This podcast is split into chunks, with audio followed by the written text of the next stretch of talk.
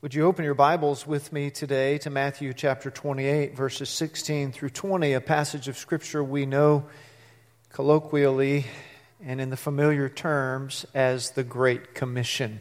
Matthew 28, verses 16 through 20. Your sermon outline is linked off that bulletin page or in YouVersion under the events page. One way or the other, you can see the entire outline there for you. You don't have any fill in the blanks, but you can fill in some notes for yourself, or you can just, you know, write it by hand if you want, your own journal or notebook or something.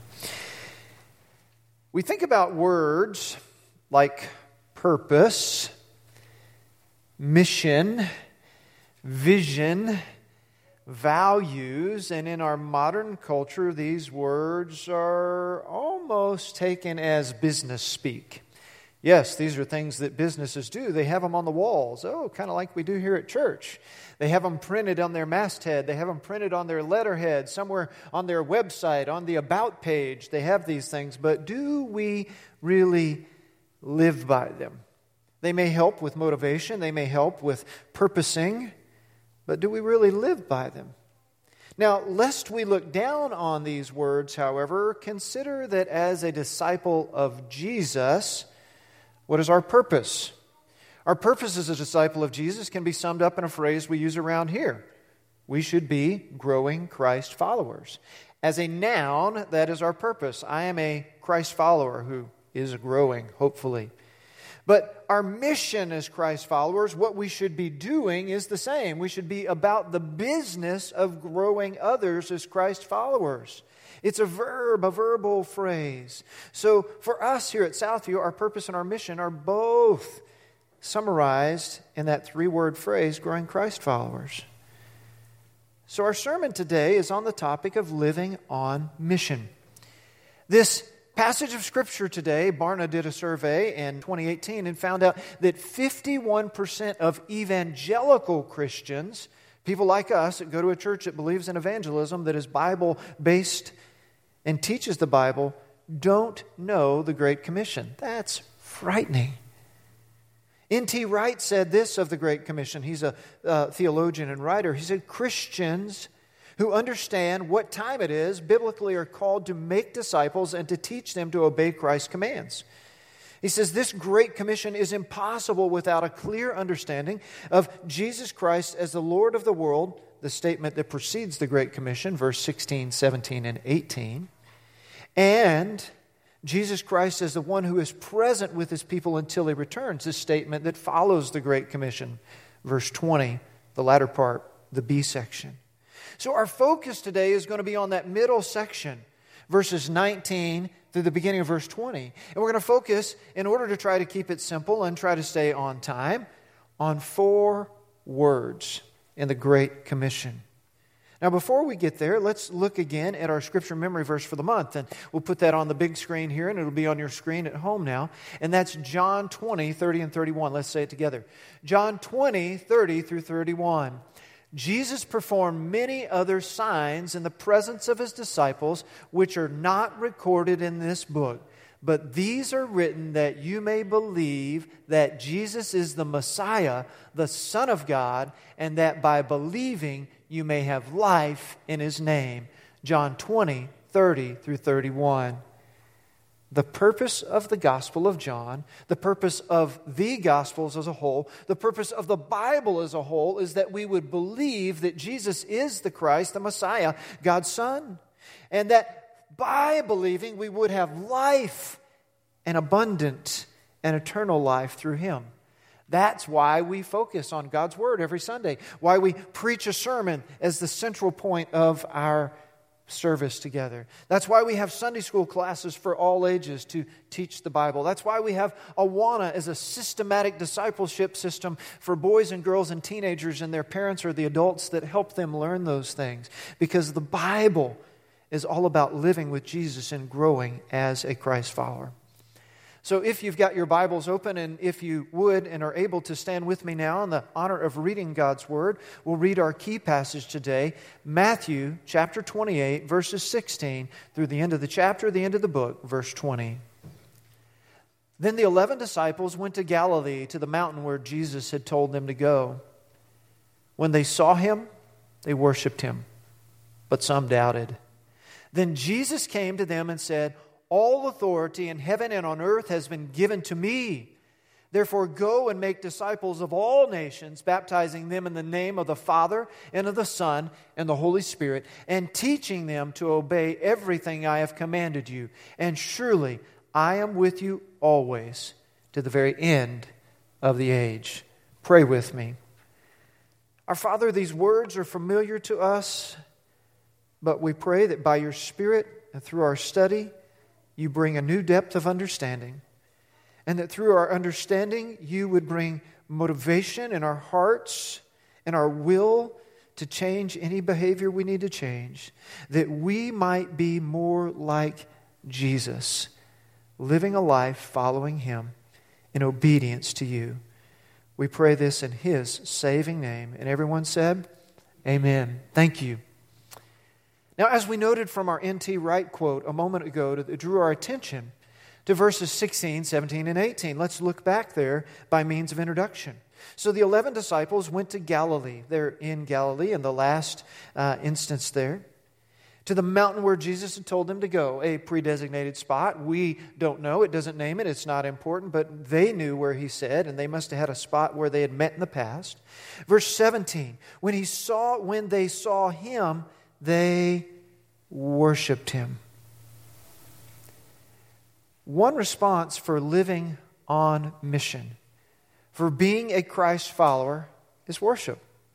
That we recognize who Jesus is and we know who God is, and we realize who we are that we're sinful and we need a Savior. And we're moved by God's gracious offer of salvation to us, His provision of everything of our life, from our breath to our thoughts to our being to all that we call ours that's actually His, and we worship Him. I don't think it's insignificant, however, that the last phrase of verse 17 is included as well. But some doubted. Doubt's not the opposite of faith. Doubt can be honest. Doubt can be a question. Doubt can be searching. Fear is the opposite of faith. Fear that keeps you paralyzed from doing what it is God has called you to do by faith. But they had doubts, they had questions. They were normal. They were just like you and me. Hey, thank you that normal people are in the Bible. They're not all perfect, right? Verse 18 then Jesus came to them and said, All authority in heaven and on earth has been given to me. All means all. And just to make sure you knew he meant all everywhere, he said in heaven, i.e., the heavens, in eternity, in the realm you do not know, disciples. And here on earth, in the realm you do know, I have all authority. You know the word all, right? Imagine you had a pint of blueberries, and they were great blueberries. And you were busy doing things in your house, and you needed a little snack before supper time, and you thought you were going to go to get the blueberries and you open the container, and there's only one little measly blueberry left. And is a shriveled up one that you think is going to be sour and nasty, and all the other blueberries have been great. But you turn around and you say to your family, Who ate all the blueberries? And then the guilty member says, I left one. Well, all's not all in that case, right? If they ate all the blueberries, even the shriveled up sour one would have been eaten. But Jesus says, All authority has been given to me. Everywhere you can imagine, in the life you know and in the life you come, I have authority. I'm sovereign and I'm in control. There's a promise there that we need to hold on to when we consider our commission in the four words we're going to study. But let's fast forward to the end of what Jesus says here. In verse 20, the second sentence, verse 20b, we'll call it, where Jesus says, And surely I am with you always to the very end of the age. There's that word again, all, always. To the very end of the age. When life as you know it is over, I am going to be with you forever. It's not I'm with you most of the way, I'm with you all of the way. You can trust me to take you as far as you can go. We watched a movie the other night, Greyhound with Tom Hanks. That's Apple, right, Seth? Um, and so uh, through their streaming service. And it was about the convoys carrying supplies from the United States over to England in the early part of World War II. And there was a space where there was no air cover for the convoys, and the German U boats, the submarines, would come and harass the convoys and shoot torpedoes at them and try to sink the ships. The Germans invested millions, even in 1940 dollars, probably billions, I don't know, in order to try to stop the supplies coming from the Americas to Europe so they would have a chance maybe to win the war. That part where there was no air cover, they called it the Black Pit. And it would take them two and a half days to cross at the steam that they were going. The Germans knew it, they knew it. The air cover could not be with them always. They were vulnerable in the Black Pit where there was no air cover from the North American coast or the European coast. For two and a half days, they were vulnerable. But you and I don't have that same sort of vulnerability. Though there are U boats lurking, and though people would try to sink us, Jesus is with us always, to the very end of the age, from the beginning of our life to the end of our life. He was with us before we even knew life because He's God and He's sovereign. So we've got two promises there. Two promises as bookends to the four words we're going to consider to living on mission. And the first promise is of Jesus' authority. He says, All authority I've got. And the second promise is of Jesus' presence. And I'm with you to the very end of the age. And for what I'm about to tell you in the next four words, you need to keep in mind those two promises all authority and all the time. That Jesus always has power for anything in your life, and Jesus is always present for everything in your life. So everything else that I'm about to tell you is bookended by those two things. That should give you faith and encouragement in the midst of your doubt with the challenges you look at. So there are four words for living on missions, four key words in the Greek. But we need to understand something first, and that is what is the difference between a participle and a verb? Now, I didn't do that great in English back in school, but you know, I can Google. And so I Googled just today to make sure I understand the definition of a participle, and here's what it says Participle is a noun, it's a word formed from a verb like going, gone, being, been, like I was going. I pronoun, was verb, going, participle. It's made from a verb, but it's acting like a noun, right? I was going. I have been. And it can also be used as an adjective, like she's a working woman, or I burn, it's burned toast or can be used as a noun, like good breeding is the example here. In English, so a participle, although it looks like a verb, functions as a noun. Now, the difference here is there are three participles of the four words I'm going to talk to you about, so they're actually nouns. And there's only one verb here that I'm going to talk to you about, and it's an imperative verb. Imperative means you must do it. And we know that a verb is action, it is doing.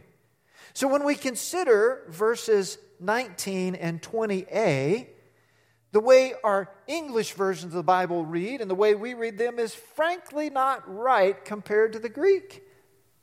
Let's read it here again.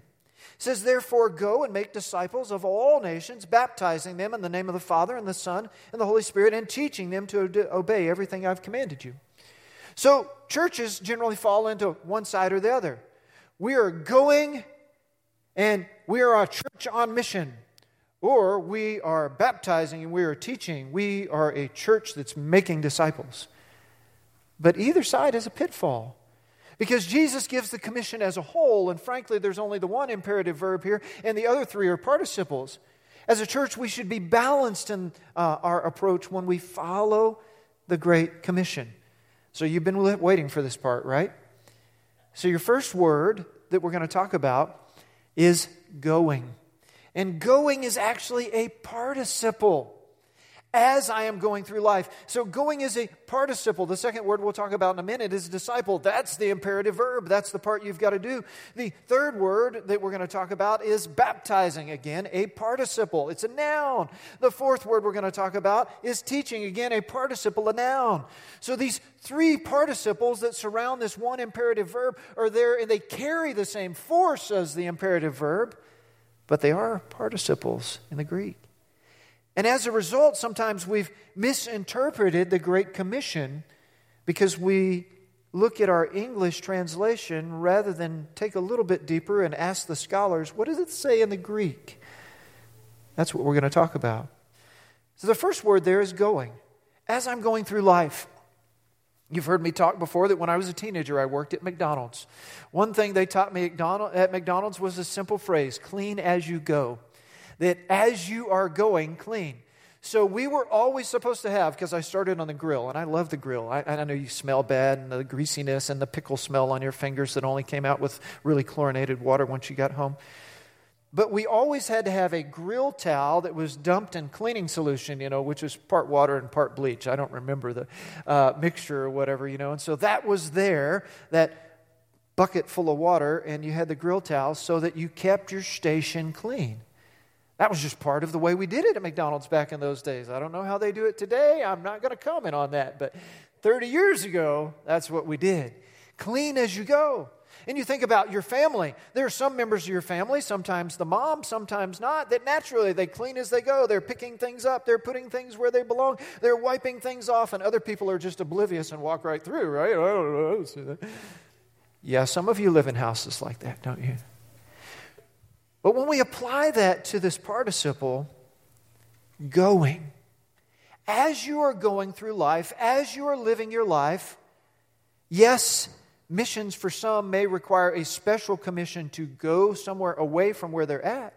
But what this commission says to all of us is where you are living, with the people you know, in the neighborhood you live in, at the job that you have, that's where you are to go. You're to be about this commission of making disciples where you're at. So your question says, How am I mindful of Jesus? How is it that you are mindful of Jesus? That you see Jesus at work around you?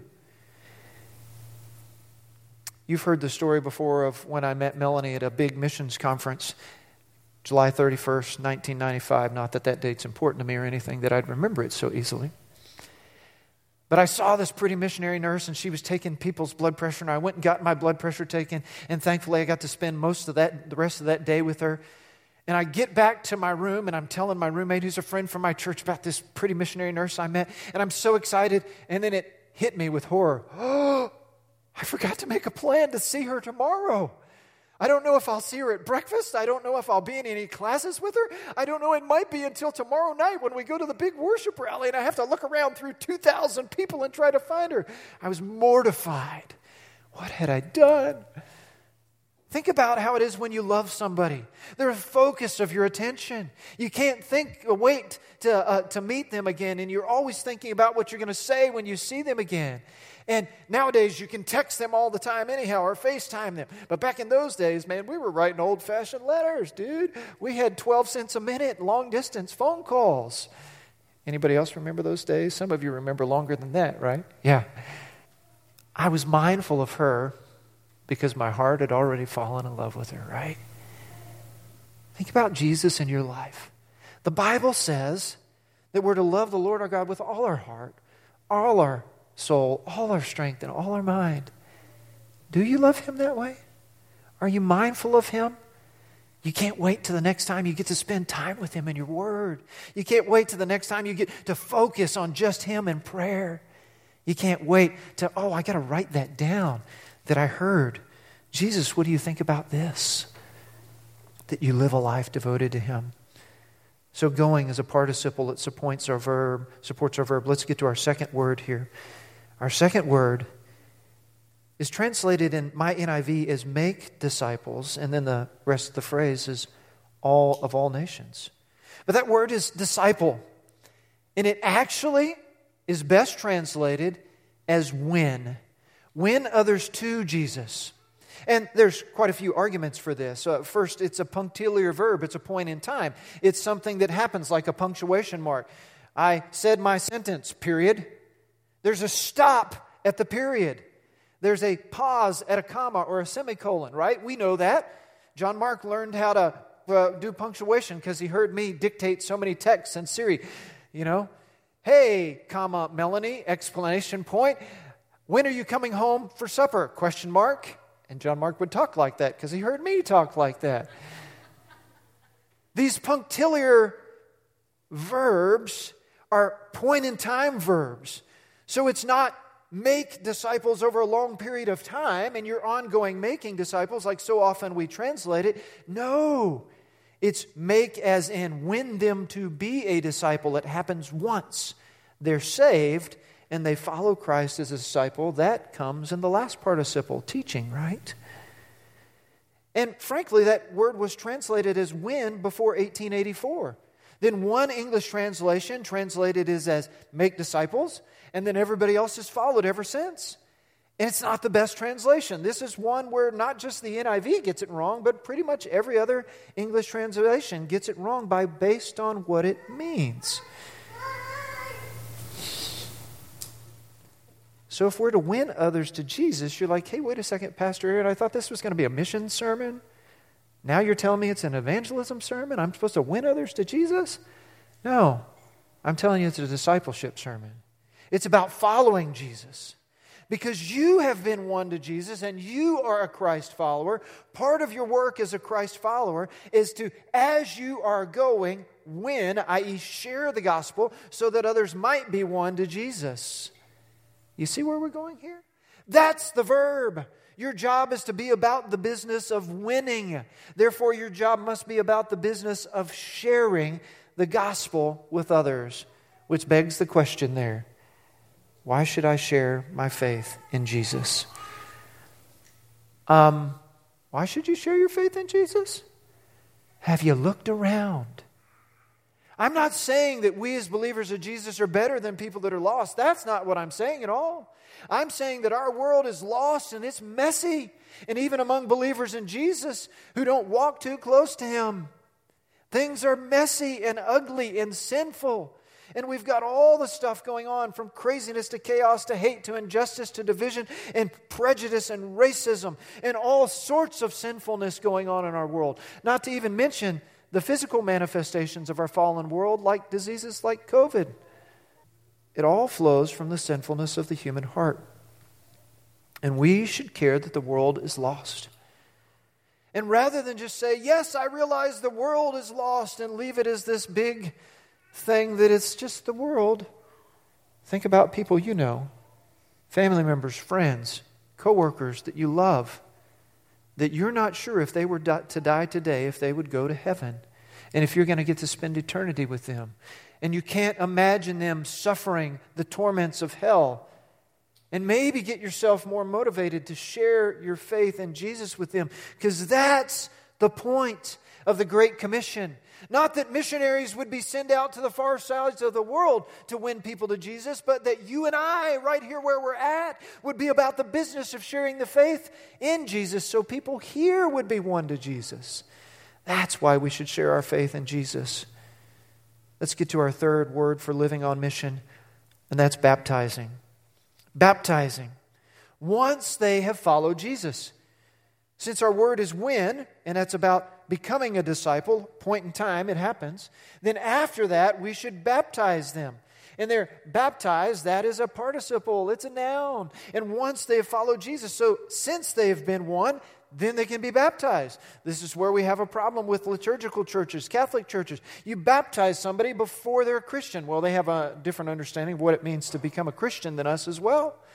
So that's why, even though I have lots of Catholic friends who I love and respect, and Lutheran friends and other denominations, they got salvation messed up. Salvation's by grace through faith. It's an act, whatever, as a decision that you've got to be old enough in your own will to make. Whether somebody gets you wet, pouring, sprinkling, whatever, as a child does not save you. That's not in the Bible. Even this passage of Scripture right here, you are baptized once you have committed your life to Christ. You've been won to Christ. Baptism is a symbol, it doesn't save you, kind of like my wedding ring is a symbol. It shows people that I am married.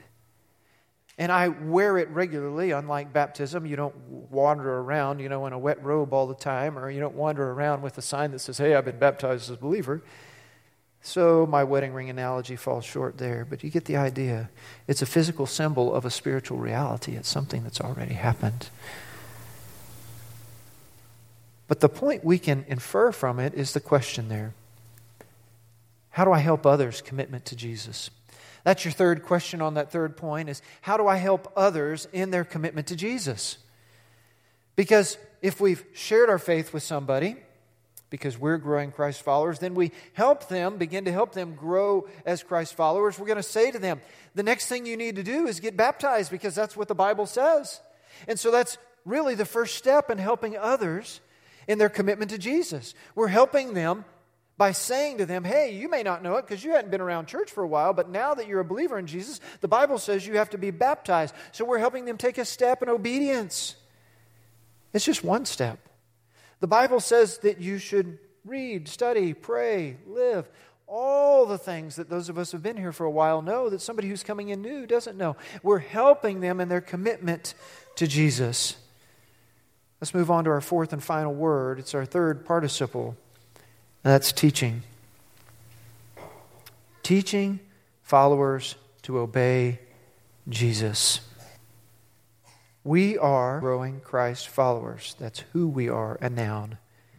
But we're about the business of growing Christ followers. That's what we do, our mission, a verb. We're teaching followers to obey Jesus. We open God's Word and we look at it and we say, how does this apply to our life? Have you guys figured out the way I write sermon outlines most of the time, right? I make a statement and then I ask a question with a we or an I or a me. So that it applies to me and it applies to you. I'm trying to help us take God's word and apply it to our life for practical life change in the lives we live. So, if teaching others to obey Jesus is something we should do as part of our commission to follow Jesus, it begs the question, your fourth and final question Who am I spending time with to grow like Jesus? Well, your kids, if you're a parent, you've got children at home, even if they're not at home. But are you intentional in that? I'm not as intentional as I should be. Maybe you're not either. Is there someone else you know that has made a commitment to follow Christ, but they need somebody to walk alongside them to help teach them, to help them grow. That could be you. You can do that through Sunday school. You can do that through a small group. You can do that one on one. But there's an intentionality of a relationship where you say, I'm going to give some of my time to help someone else grow as Christ. And it'll help you grow as Christ as well. So, friends, we didn't take enough time to go too deep today to back up these assertions and the Greek verbs and nouns and syntax I've talked about. But just quickly, I wanted to point out these four words and what they mean to us as we live as Christ followers right here where we're at. Let's pray. God our Father, we thank you for your word that challenges us and teaches us. That even in scripture passages that are familiar, when we look a little more deeply and when we read, we see that it may not be what we've always thought. And that this Great Commission is not for missionaries that get sent somewhere else, but this Great Commission is for each and every one of us. That as followers of Jesus, where we live, we're to be about the business of sharing our faith, leading others to discipleship, teaching them to be disciples. That should be who we are, like living and breathing. So, God our Father, we thank you for your word, and we pray that we would be obedient to do whatever it is that you have called us to do.